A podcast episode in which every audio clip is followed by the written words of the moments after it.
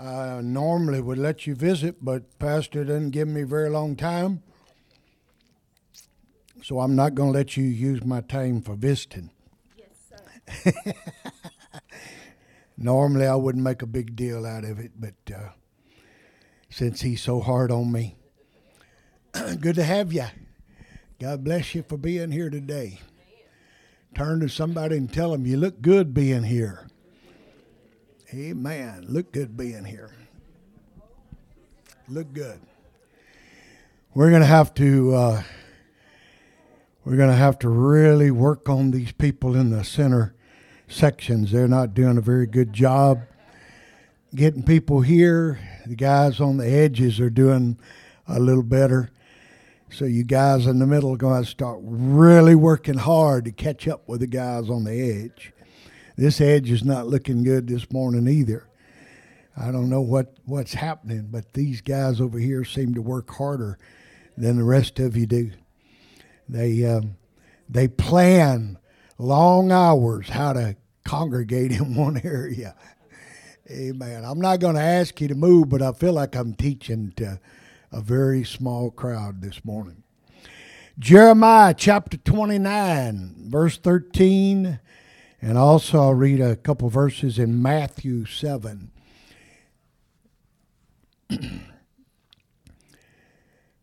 I tell you, I really appreciate Brother Sister Hannah coming on to church this morning. His mother passed away. Um, was it two days ago? Uh, a couple days ago. Okay. And uh, funeral is Tuesday, if any of you can go.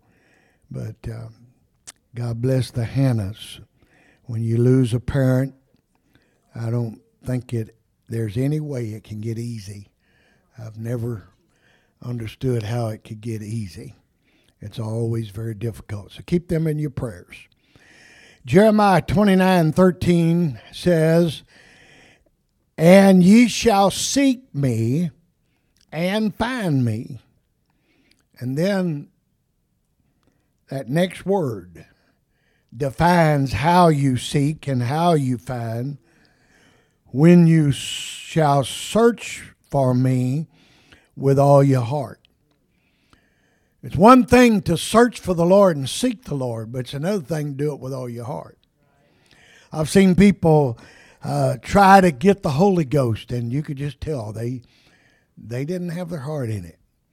I've seen people, uh, not here. I've pastored other churches, but I pastored people that I, I they just didn't seem like they could get it in gear. They, they just could not seem to really get motivated to live for God right.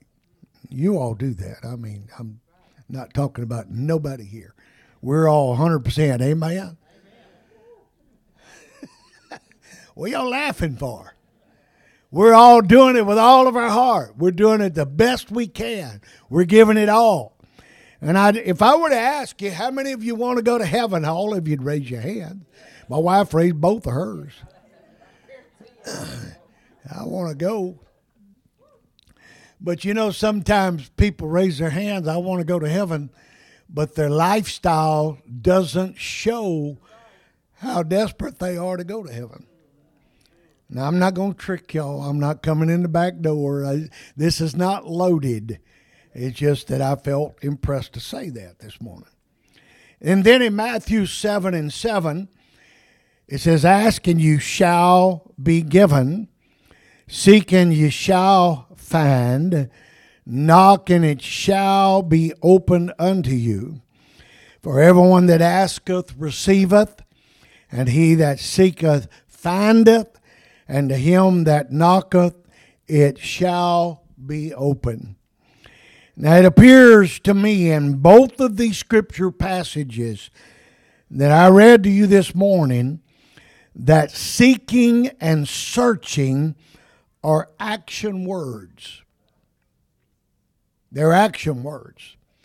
So the Lord seems to be saying that we ought to be searching and seeking continually. I want to talk to you about continue the search this morning. Everybody say continue the search. I started out searching for the Lord when I was a young boy. My mother and dad got in the church when I was six months old. And I've been going to church all my life since I was six months old. And I don't remember the first time that I went.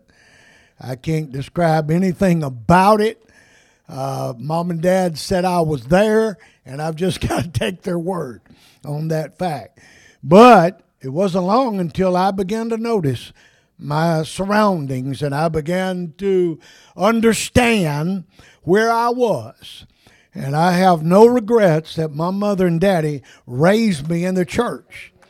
Now, if you've got regrets, I can't I can't speak for you, and uh, I may not understand why you feel that way. But as for me in my house, David said, I was glad when they said unto me, Let us go to the house of the Lord. And I feel that way this morning. I'm glad that I had an opportunity to serve God. And I'm glad my wife still makes me come to church. I'm glad to be in church. I'm glad to be having an opportunity to seek and search out what God is trying to give me in this life. And you know, if I stop seeking uh, and I I start or stop searching, guess what? Seekers find, knockers, doors are opened up. Huh? So if I want things to open up, if I want to receive, or if I want to find, I got to keep searching. I think the Lord's trying to get us to understand that seeking and searching is not a one time event. It just doesn't happen one time in your life and you say, Boy, I've arrived, I've reached it, I've found it. Uh, you know, it's all over. Can I tell you that I've had the Holy Ghost since I was 11 years old, and there are times that I'm still searching and seeking for things from the Lord. You say there's more message that you hadn't found. No, I'm not talking about more message or more doctrine or more, you know, some great revelation. I, I'm just seeking and finding that relationship with Him that just gets better and better and better.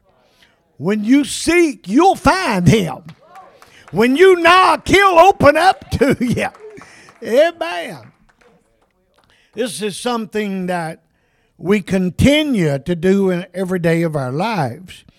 Everyone in this world is searching for one thing which will provide meaning and happiness in their life. And that's because God has created us with a need and a desire for meaning and purpose, as well as love and acceptance. All of us want to be loved by somebody. We love and we need to be loved. Of course, the world holds our many options of things that will make you happy. There are many things out there in the world that will make you happy, like financial success, social status, the approval of others, a good job, good education, friends, and a great marriage, as well as having children. All of these things can bring happiness in your life. Amen. I I love my children, but boy, what happens when you get grandkids? Somebody said, I wish I could have had my grandkids first. I don't know how you could accomplish that, but boy, that would be an awesome thing to have those grandkids and then raise your kids. You'd probably raise your kids altogether different than you raise them if you had your grandkids first. However, none of these options truly satisfy the deep needs of our human life. Many think that happiness comes because we own our beautiful little home with our little white picket fence, and now I'm happy. But you know, I got a nice home, and it's paid for, and and I enjoy it. I was sitting in there uh, yesterday, and I just looked around. I said, "Thank you, Lord, for this home that you gave us." And uh, I feel like the Lord did the time we bought it. We bought it for a song. I'd love to buy another house just like it today for the same price that I paid for it 20 years ago. $105,000 for 2,800 square foot, four bedroom, three bath. Now, how many of you would like to buy that for $100,000? Sure, you would. I, my wife just got to praying, and, and I tell you, when my wife gets to praying, you better look out.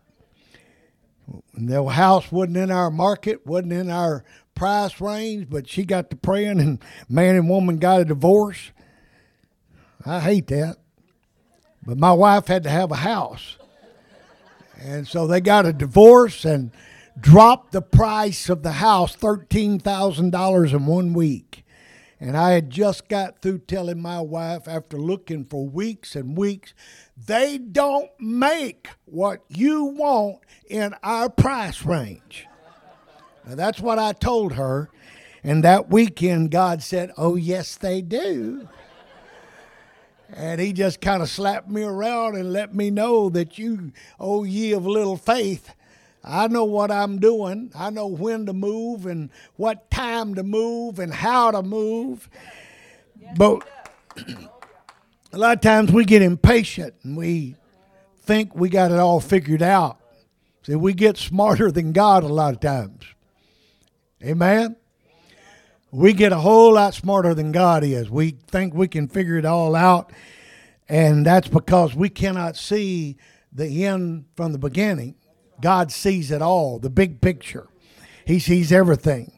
Many think that happiness comes from various things, but what appears on the outside is not always what is reality on the inside. You may be as empty as a new ca- a new trash can liner, or you may be experiencing the reality that every time you make an accomplishment, you immediately start reaching for another one. Accomplishments don't make for lasting joy nor contentment. Once you achieve financial success, for example, you soon realize money just is not enough. So somebody's thinking, oh, but let me try it, Lord. Just give me an opportunity. So you start searching for something else. Everybody wants to be rich. But you know, I got to reading up on that, and it's not all it's cut out to be. Everybody wants to be a millionaire. If I were to ask you, please raise your hand if you would like to be a millionaire. Hands would go up all over this place. Most of you would. The only reason you wouldn't because you would think I'm fixed to trick you. And you wouldn't raise your hand waiting to see what I was going to do to you. But we all want to be a millionaire. But I got to reading up on being a millionaire, and there's a lot of millionaires that are not real happy about being a millionaire because they find out that there's a lot involved in it. First thing, if you got grandkids, they're a target.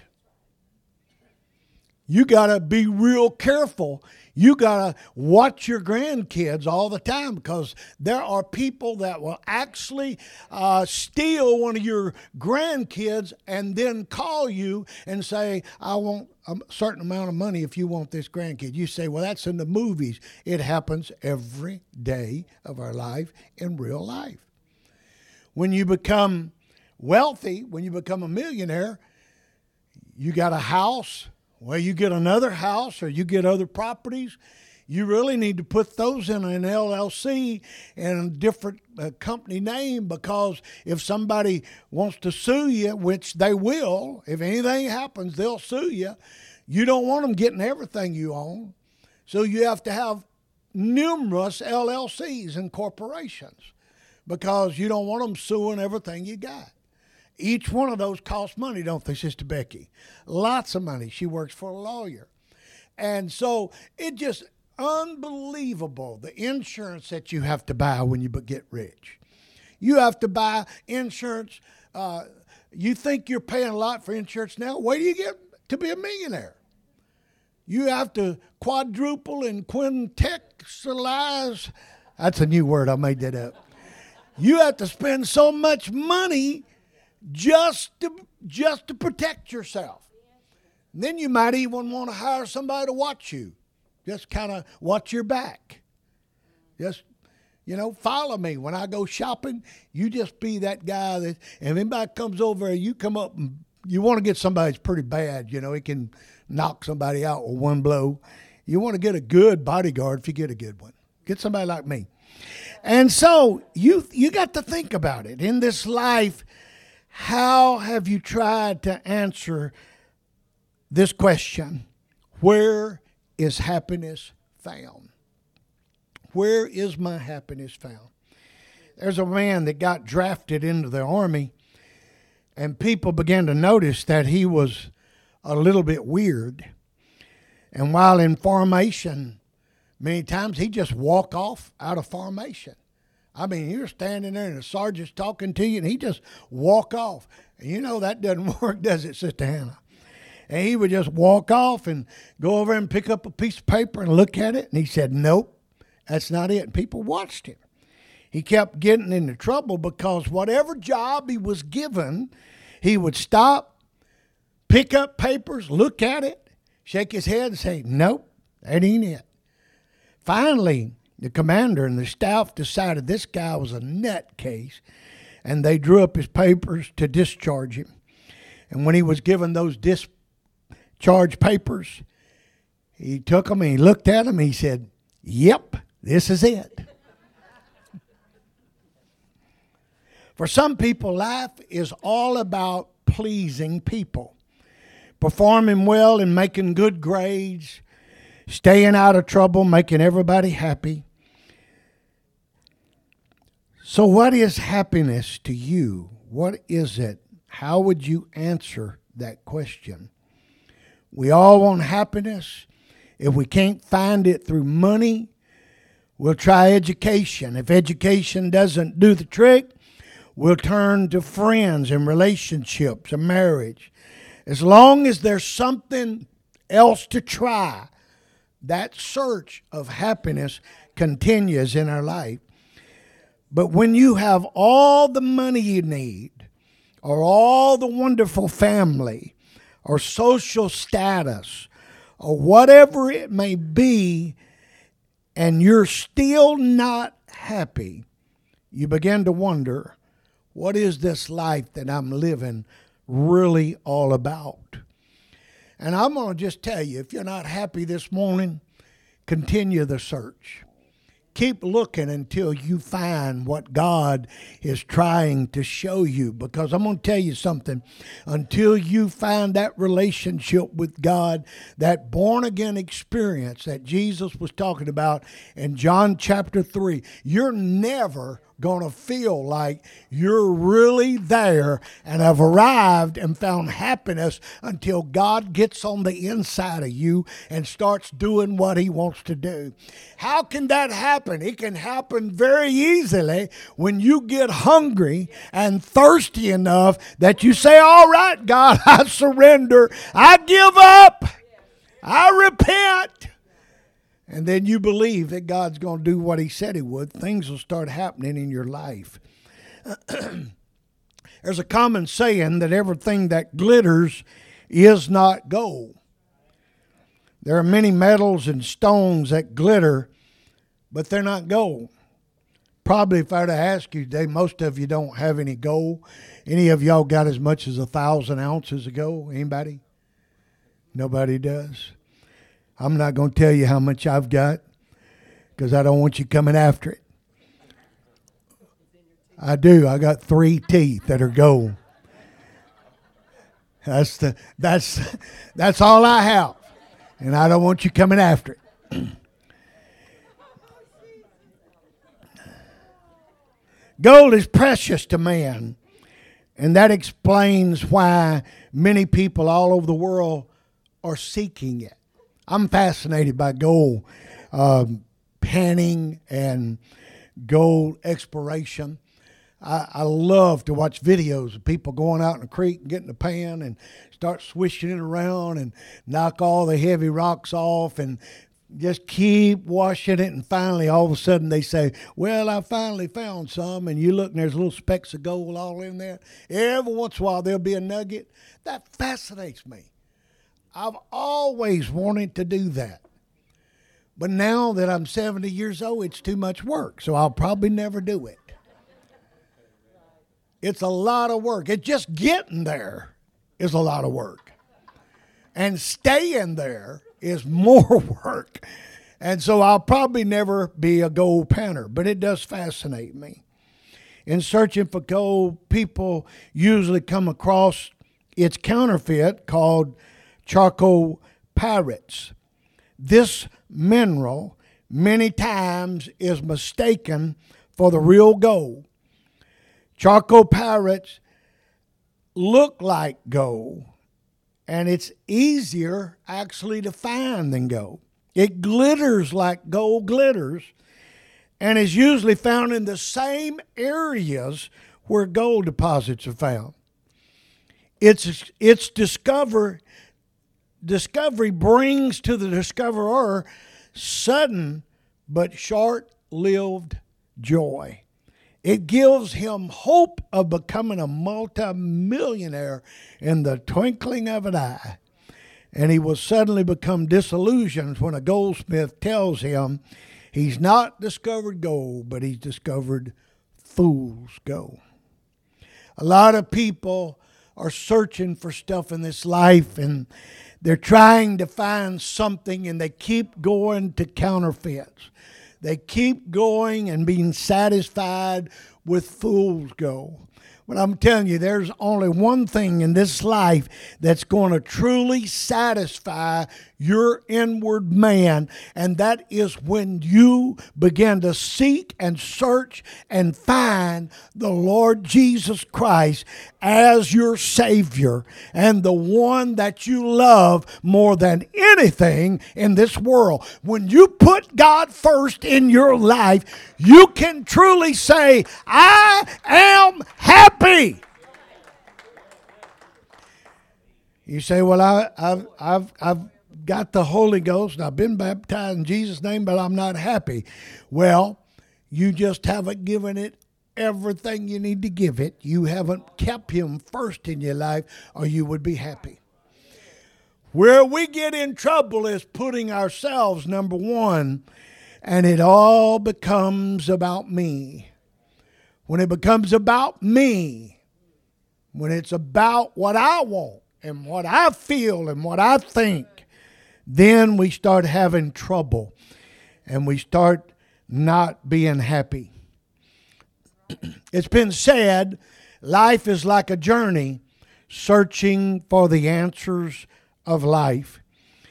People spend their whole lives and fortunes looking for meaning and purpose.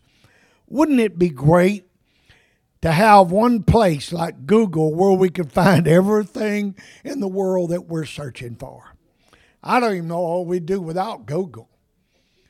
My goodness, everything we do, we Google. We want to go out and eat, we Google it. We're looking for a spot, a place, a road, a city, we Google it. We want to know how something works, we Google it. We Google everything. For most Americans, the internet has become a way of life. Whether it's for finding information or services they need, communicating with friends or clients, or just socializing and getting online, it is as natural today as going to the mall or the library was 30 years ago. Everybody is Googling. We're just a bunch of Googlers. That's what you are. People are running up and down highways, spending money, developing relationships, only to be disappointed, discouraged, and still empty in their hearts. Some say that there is a God shaped vacuum in every human that can only be filled by God. And I personally believe that's true. Only when God is fulfilling His purpose in your life can you experience fulfillment of peace and joy and contentment and happiness and completeness.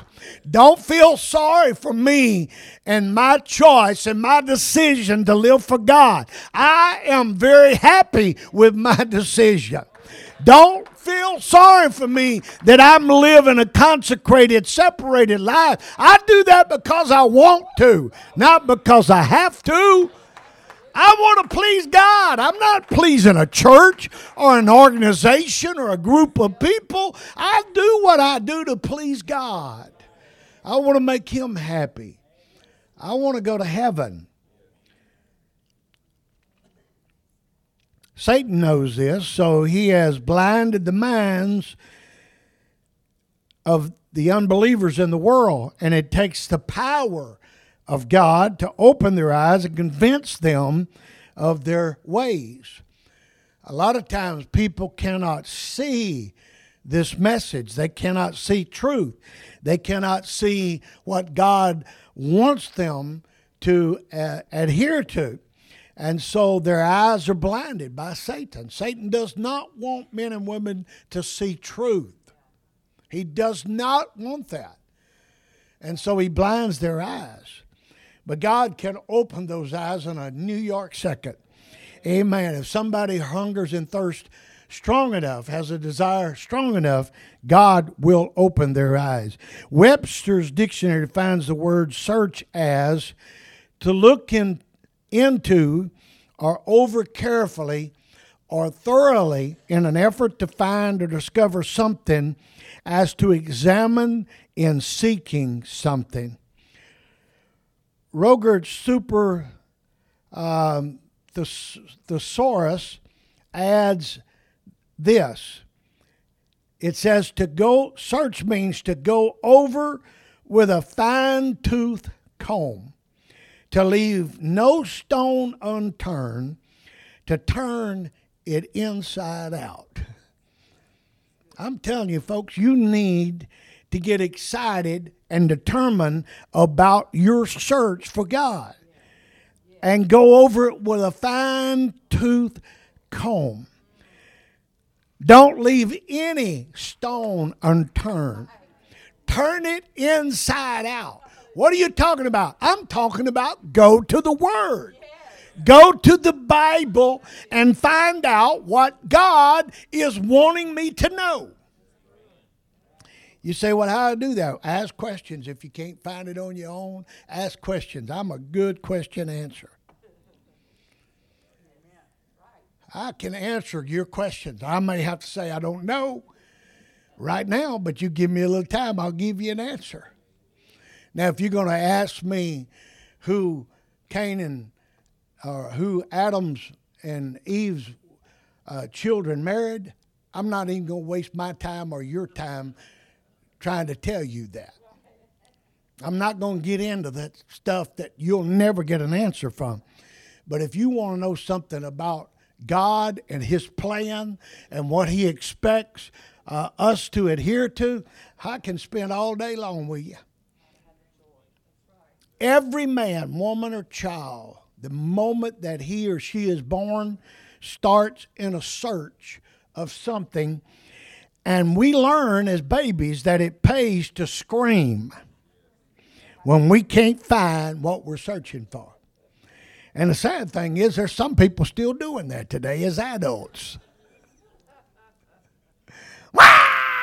Just act ridiculous, still screaming. Of course, as we grow older, the screams usually do stop for most people, and we learn how to pout. We learn how to rebel and how to get angry. And we get resentment and all other forms of expression that demonstrates our displeasure. If we find that we are in search of, if we find what we're in search of, we find ourselves smiling, laughing, displaying in a host of other ways how happy we are because we found what we were looking for. Everybody responds to their quest in a different way. Each person's response is shaped by his or her personality, or by his or her temperament, or by their lifestyle, or by their perspective. A few years ago, a poll was taken, and a pastor of a large church uh, came up with these topics. And he wanted, he asked people, he wanted to know what they were interested in. Over 5,000 people responded to this pastor's poll, and the computer came up with 10 topics that people were really interested in and wanted to hear about. Number one was where are we in prophecy? I believe that that would probably be the number one in most everybody's life that has any knowledge of the Bible. This is not surprising. Number two was how can I find the will of God for my life? In Acts 9 1 through 10, we read about Paul's Damascus road experience. And in this account, he asked two profane questions. He said, Who are you, Lord? And then in verse number 10, he asks, What shall I do? Please notice that they are in the right order. To know the will of God, we must first know God personally. If you want to know the will of God, get down to business with some prayer and fasting, and you'll know the will of God. Man, I got to stop. George Truett said this To know the will of God is the greatest knowledge, to find the will of God is the greatest discovery, and to do the will of God is the greatest achievement.